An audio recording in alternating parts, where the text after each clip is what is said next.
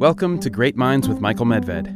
A lot of people look at our history seeing a pattern of happy accidents, but a pattern of happy accidents is still a pattern. It's evidence of intelligent design, not random evolution. A production of the Discovery Institute. On this episode, Okay, when you're talking about the Cambrian explosion, you're not talking about a literal Big Bang. No, some it's- kind of terrorist. No, no, no. It's not a destructive explosion. It's in fact a creative explosion. It's an explosion of innovation in the sense of new new forms of animal life coming into the fossil record.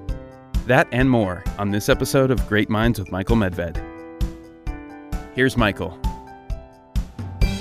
Welcome to this edition of Great Minds with Michael Medved, where we get the opportunity to plunge deeply into some of the great questions that have troubled human beings and, of course, fascinated us throughout all history. Our home on the web is mindswithmedved.com. I encourage you to visit and to check out the additional material we provide from every episode. Also, be sure to take advantage of the opportunity to subscribe and be the first to learn about future programs. And yes, you can also consider donating to support this programming. And no question is greater or more ultimate than the question of the origins of intelligent life. Now, Darwinian theory tells the story of our origins one way. Biblical creationists, of course, they tell it another way. Now, do those two alternatives exhaust the possibilities? Stephen Meyer has dedicated his life and his career on saying no, there's another possibility. Steve is trained in philosophy of science at Cambridge University. He, Dr. Meyer also directs the Discovery Institute Center for Science and Culture, which makes this show possible. He's both a good friend and a true leader in the intelligent design movement, which challenges orthodox evolutionary thinking. Steve, your first book, Signature in the Cell, was all about how life came into existence from inanimate matter. Your next book, about Darwin's doubt, is about how intelligent life evolved out of much lower forms of life. And one of the things that's interesting to me is when it comes to the creation of the universe, people understand that uh, there was a big bang. Was there a comparable big bang when it came to all of a sudden a leap to more sophisticated forms of life? Yeah, absolutely. In fact, paleontologists and evolutionary biologists will refer to what's also known as the Cambrian explosion as the, the big bang of animal life. It represented a huge uh, stepwise or quantum leap in complexity of the kinds of organisms that were present on the planet. And it happened very abruptly in the fossil record. And uh, so it was one of the things that actually troubled Darwin about his own theory. He was very convinced the theory was correct, but he knew there were some uh, classes of evidence that his theory couldn't explain. And one of those was the, the abrupt origin of animal life in the Cambrian period. Okay, the title of the book is Darwin's Doubt. Now, of course, we're all told all the time there is no doubt about Darwinian evolution, except that Charles Darwin himself, as your book makes extraordinarily clear, Charles Darwin himself was troubled by those doubts. What what was the biggest problem that concerned him? Well, it's one of the things I appreciate about Darwin is, uh, unlike many of his modern defenders, whom I sometimes call Darwin's public defenders, because they uh, uh, are so dogmatic in their uh, their uh, promulgation of evolutionary theory. Uh, Darwin was um, he was trained rhetorically. He made, as he put it, one long argument for his idea, his theory of evolution by natural selection, but he acknowledged difficulties along the way. And the, the thing that, that was troubling to him about the, the, the first animals that arose in the fossil record was first that the, the pattern in the fossil record didn't match the tree like pattern that he had expected to see. He depicted the history of life as a great branching tree where all of the complex forms of life we see today arose from a simpler one celled organism way back in the primordial And very ooze gradually. and ev- very, all the changes gradually. exactly all very gradually and yet the first animals uh, emerged very abruptly in the fossil record and this didn't match that depiction of biological history that was part of his theory the other thing that troubled him about it is that he knew that the mechanism of natural selection must uh, act very gradually and slowly on random variations And so the mechanism couldn't generate that much new change or form in the amount of time depicted by the fossil record. So it, the Cambrian re- represented a kind of twofold mystery.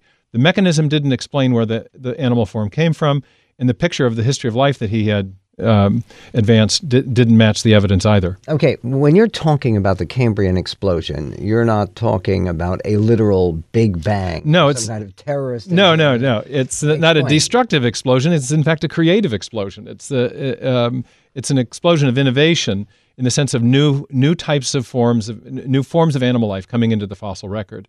Darwin knew about the Cambrian explosion from a few iconic forms of life that uh, we would recognize probably like trilobites and uh, uh, a bivalve called uh, brachiopods. and- What and is a sev- trilobite? a trilobite is uh, an arthropod, meaning it has a hard exoskeleton with compound eyes, three separate lobes of its of its body. I've got a picture of it on the front, co- a Yeah. picture of a nice fossil on the front cover of Darwin's Doubt.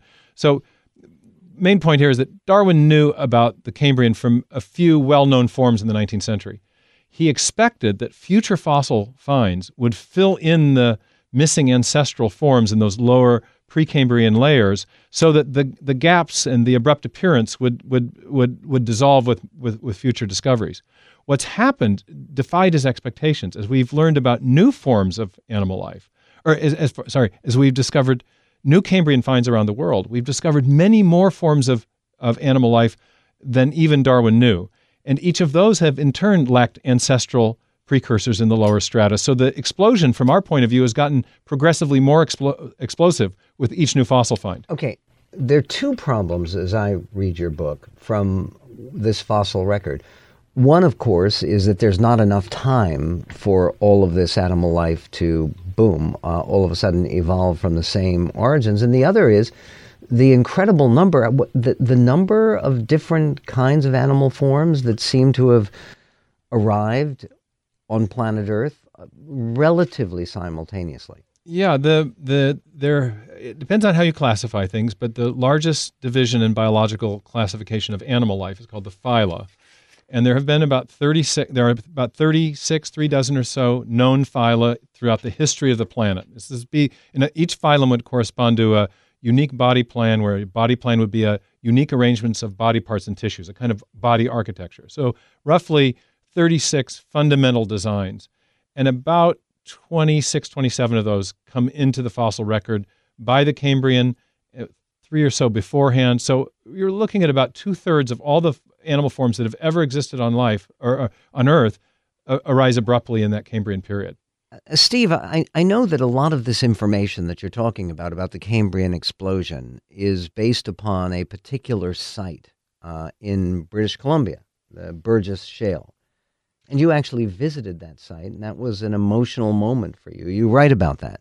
Well, I uh, took a group of uh, geologists and geophysicists and marine paleobiologists and scientists you know, up up to the um, the top of the Burgess Shale. I- didn't take them; we were escorted by an official guide of the Describe the scene. Yeah. if you can. So we get to the top. We've got two 14, uh, two, two, two young boys with us who are really into this topic.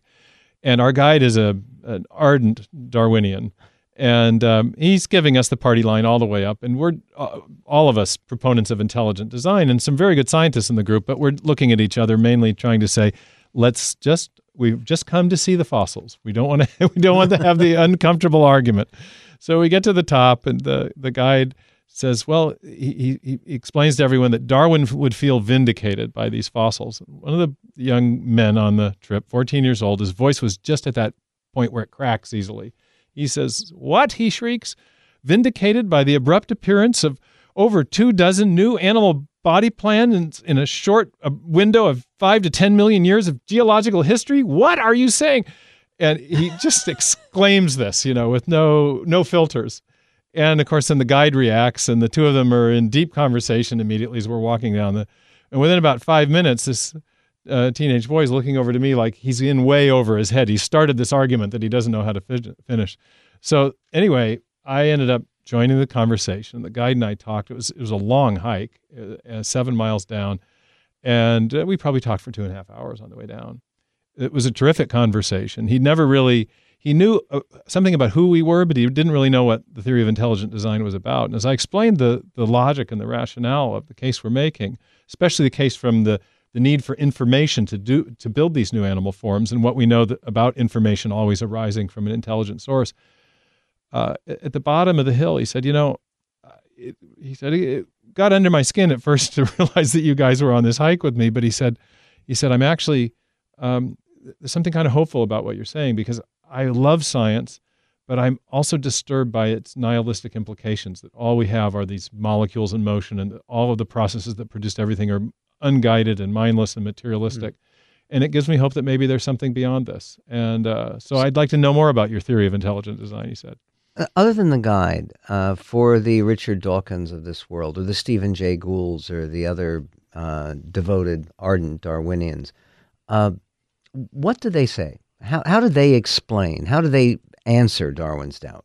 Well, there have been claims that the missing the missing ancestral fossils are the result of either inadequate preservation or inadequate sampling. We haven't looked hard enough. But 155 some odd years now since the publication of the origin, nobody thinks we haven't looked hard enough. Many new Cambrian finds have been discovered and each have actually accentuated and deepened the mystery because they've shown that the, the fossils appeared more abruptly than we first realized, and there are many more forms of animal life that we know of that Darwin didn't know about. Okay, so so uh, given the fact that it's very difficult to fit the theory of natural selection to the facts of the Cambrian explosion, how does the theory of intelligent design handle the uh, geologic and paleontological paleontological facts? Well, a couple things. Um, there's a pattern of appearance that's called the top down pattern of appearance of these fossils, where the major differences in form arise right from the beginning, from their first appearance on Earth, and then you get variations on those themes. Uh, the Darwinian view uh, expects the opposite. It expects the, that major differences in form would accumulate little by little as uh, small variations and mutations accumulate over time. And so they would expect big the big differences to arise after a long period of evolution, not be there right from the beginning. But that top down pattern is exactly the same pattern we see in our own evolution of human technology, where when uh, innovators or inventors develop something new, like, say, the automobile, um, there's a basic body plan. And then there's all kinds of innovations on that, you know, four wheels, a chassis, a drive shaft, all, all, everything since Ford and Benz has had the same uh, basic body plan, but there have been all kinds of um, of variations on that theme that have evolved, if you will, since then. So the pattern we see in the fossil record is strikingly reminiscent to our the, our own pattern of innovation in in uh, in the history of of new technological objects. It suggests design for that reason. It also suggests design for a deeper reason, which is that we know that building new forms of animal life requires new cells, new cell types, new proteins to service those new cell types, and therefore lots and lots of new genetic information stored in DNA. But the information, especially when we find it in a digital form, always comes from an intelligent source. So the explosion of new form in the Cambrian period is not just an explosion of new, new different types of animals, it's an explosion of information. And the Darwinian mechanism of mutation and selection does a good job of explaining how information can be degraded by mutation but it doesn't do a good job of explaining where new information comes from. And that's where intelligent design comes in because we know minds and intelligent agents can generate information. And the Cambrian explosion is essentially a big burst of new information into the biosphere. One of the fascinating things uh, that you brought up in your work is that Alfred Russel Wallace, who uh, many people say Darwin stole from, I mean, they had a collaborative relationship. But he came up with the theory of natural selection and basically the theory of evolution at about the same time as as Darwin. Uh, but he was so troubled by Darwin's doubt that he ended up reaching somewhat different conclusions. Explain. Yeah, it's an odd uh, irony of history that one of the co-founders of the theory of natural selection, which, by the way, we don't dispute that natural selection is a real no, process. It's real. It's, we're, it, we're disputing demonstrable. It, yeah, we dispute its creative power. And uh, Wallace was a co-founder of the principle of natural selection, but also came to the conclusion that there were certain things in the history of life that required intelligent design, and he actually used that term uh, uh to be explained. He was deeply he didn't believe that the origin of language, the human mind, human beings could be explained by intelligent design.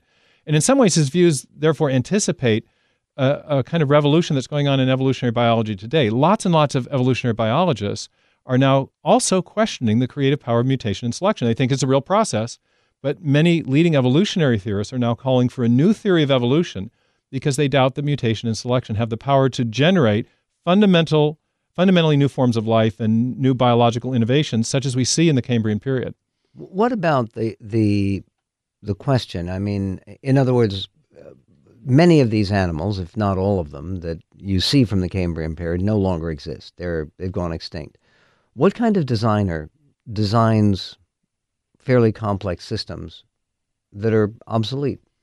Well, we design systems like that. We uh, we the, certain of the first inventions of automobiles passed to new and uh-huh. different versions of the same kind of thing. Sometimes what you see in the fossil record is a continuity of ideas, not a material continuity. Darwin expected to see a material continuity where one thing would would morph in, imperceptibly into another thing with with no no discernible gaps or jumps. What we see in the fossil record are uh, the same body plans will persist, but they're instantiated with completely different kinds of organisms. So um, the, the, the we we see I think the pattern in the fossil record that you'd expect to see if there were successive acts of as uh, one of the early paleontologists, a contemporary of Darwin, Louis Agassiz put it, acts of mind. You, um, I know people are led to believe that there is complete unanimity in accepting uh, the theory of unaided, unguided, undirected natural selection, uh, random circumstances that produce all forms of life as we know it. But you recently attended a meeting of the Royal Society in which uh, Darwin himself had uh, some recognition, founded by Isaac Newton, or I guess Isaac Newton was one of the early, initiators early of the yeah. Royal Society. Members, yeah. What happened when you went to when intelligent design went to the Royal Society? Well, there were about 20 of us there out of, you know, 250 some participants, so we were a, a spirited minority, but the the meeting was called by leading evolutionary biologists and theorists who now doubt neo Darwinism. In fact, one of the, the, the, the, leaders there had been quoted earlier as saying that criticism of neo Darwinism is so early 90s. Wow. It's, it's still in the textbooks, but among leading people in evolutionary theory, it's passe. And they know, and what, what the, the meeting was called to investigate was um, what kind of new theory could we come up with? We need some new mechanisms that have the creative power that mutation and selection doesn't have. And when the, the first talk at the conference was given by a leading Austrian evolutionary biologist named Gerd Müller, who laid out what he called the explanatory deficits of the received theory. It's and they were interestingly they, it was like the first part of my book. He said uh, uh, mutation and selection doesn't have the creative power to generate um, morphological innovations, n- fundamentally new forms and structures of life. It doesn't explain the origin of integrated complexity in living systems and it doesn't account for the abrupt appearance of new forms of life in the fossil record. This this sounds very dramatic and very important. Did, did I read about this in the New York Times? No, you didn't. There were Why there not? was uh, the, well, I think you know the your rhetorical question is its own right. answer. You know, we have a bias in the media, but we've seen this for a long time. Is that the presentation? And it was one of the themes of Darwin's doubt. I laid it out in the preface that there's a huge disparity between the the public presentation of the theory and its status in textbooks, in science, in the, with the science writers of the New York Times, in the public pronouncements of major science organizations like the AAAS or the National Academy of Sciences, and the actual status of the theory as you find it in peer-reviewed biological journal articles written by leading evolutionary theorists. They know that the, the theory is in deep trouble. The public is presented with a very different view of the theory. Okay, in terms of an intelligent design perspective, explaining the Big Bang of the Cambrian explosion. Uh, all of these animal life forms appearing uh, much more quickly and much more simultaneously than one would expect.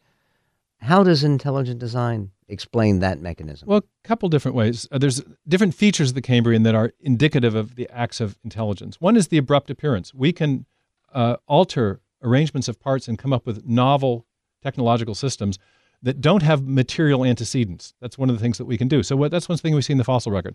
The other more fundamental thing, again, is this question of the origin of the information needed to build these these forms of life.